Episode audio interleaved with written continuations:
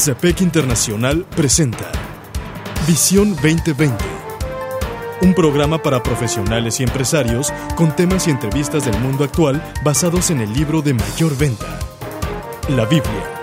Esto es Visión 2020. Iniciamos.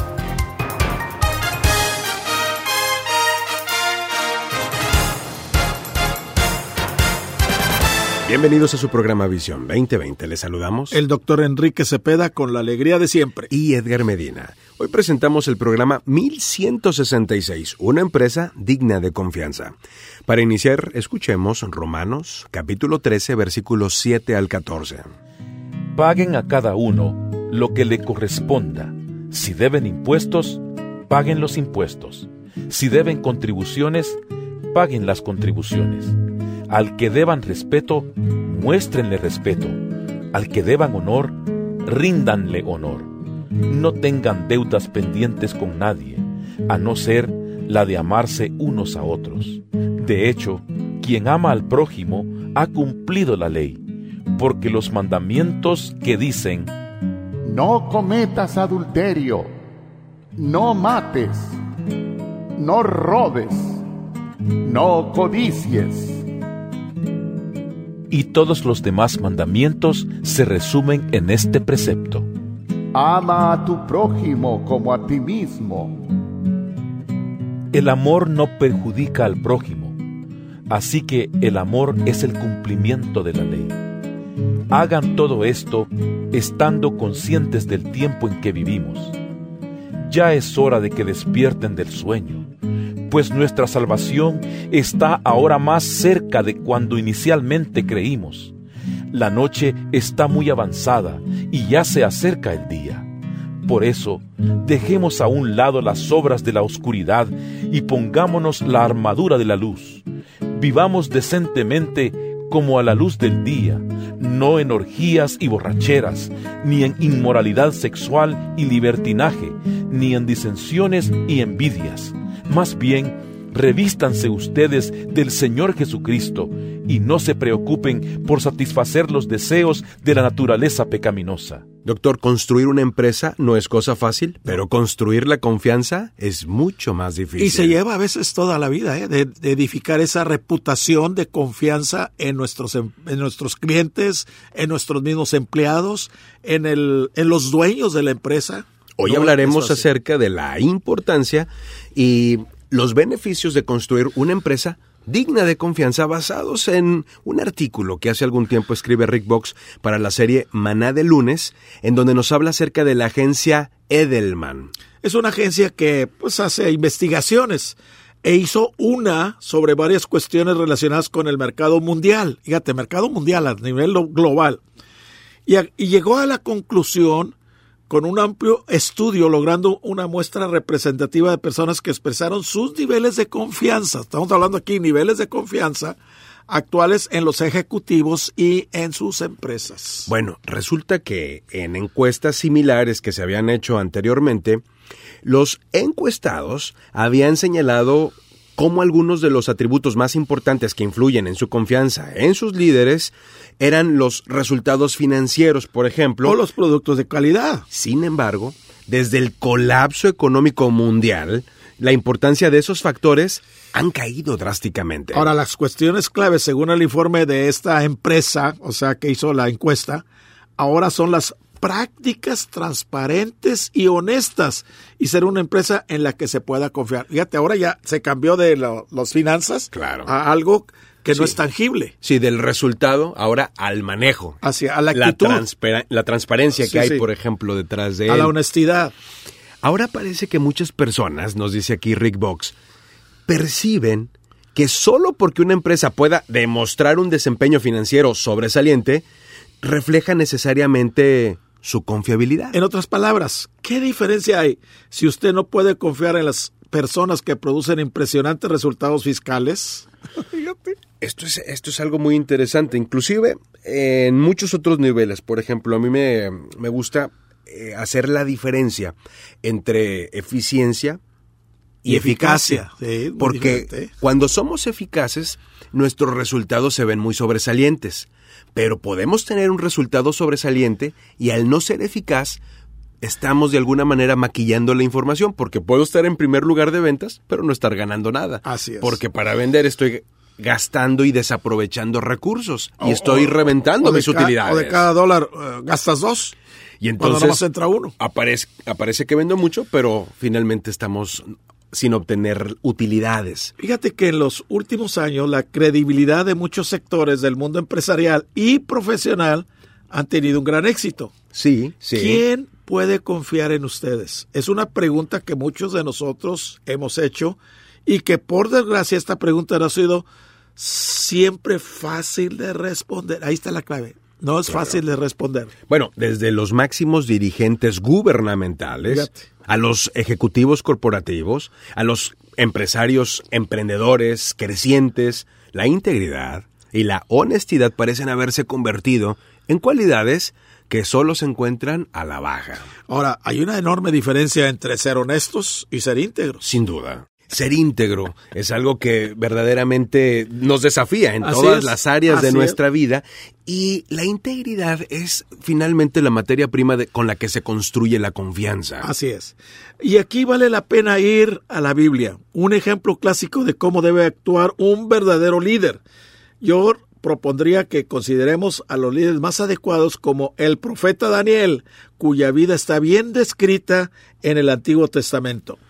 Daniel capítulo 6, versículo 4, expresa una idea que sin lugar a dudas abona mucho a nuestro tema.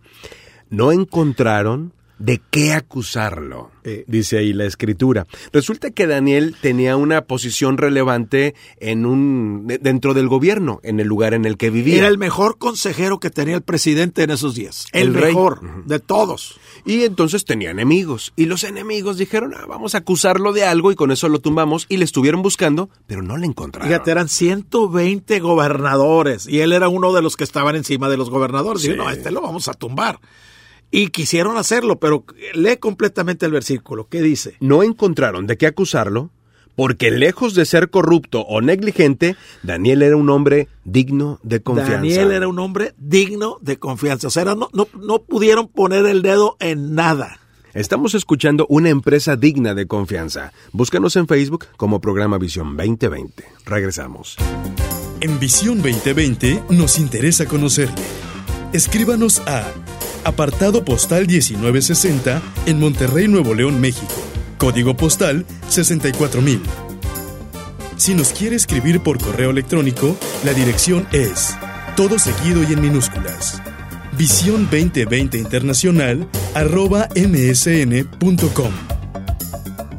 Visión 2020. Uno se convertirá en mil.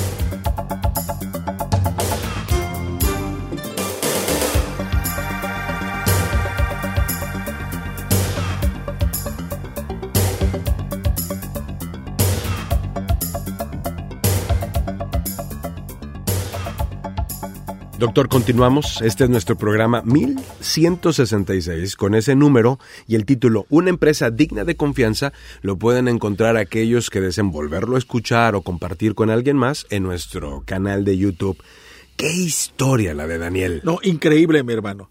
Daniel era una persona, eh, el rey Darío lo tenía entre los tres principales Sí. consejeros muy de su reino. ¿eh? Sí. Y los demás, los 120 eh, directores de las provincias, pues estaban bajo la autoridad de Daniel. Entonces trataron.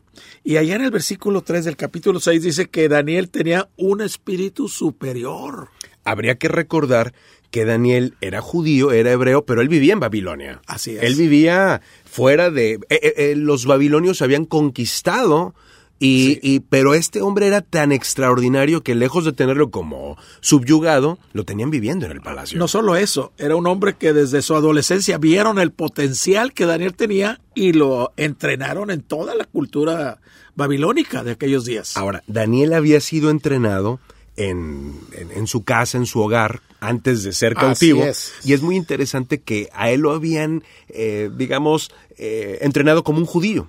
Y los judíos no comen cierto tipo de comidas. Así Una es. vez que Daniel llega a Babilonia, las comidas que estaban prohibidas ahora estaban permitidas. Lo que es más, él tenía que comer de la mesa del rey, pero aquí hay algo muy interesante que apela a la integridad de Daniel.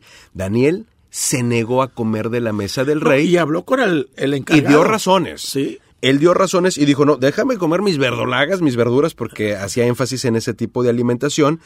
Y dice, y si en 10 días veo que, ves que estoy enfermo, que no, bueno, ¿cómo? Pero dame la oportunidad. Y aquí dice la escritura en Daniel 1.8, que eso lo decidió porque se lo propuso en su, corazón, su corazón. no contaminarse. Y es la fuente de la Daniel integridad. tenía un espíritu superior, pero también había otra característica en su carácter. Daniel era fiel y ningún vicio ni falta fue hallado en él. O sea, estaban tratando de encontrarle algo. Pero no se lo No hallaban. lo encontraron. Y otra cosa, cuando Daniel supo que el edicto había sido firmado, o sea, él no podía orar. Si alguien oraba, se iba al foso de los leones.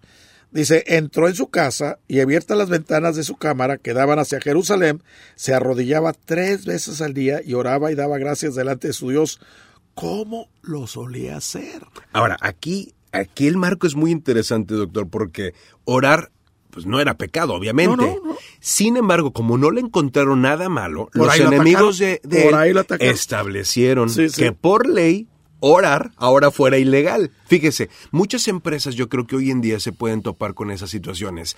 Políticas corruptas que hacen que ciertas prácticas que hoy están permitidas ahora sean ilegales. Ahora, fíjate una cosa, si tú vas con integridad a un lugar corrupto, te van a o te matan o te sacan. Te marcan. No, no, no, no cabes tú en ese ambiente.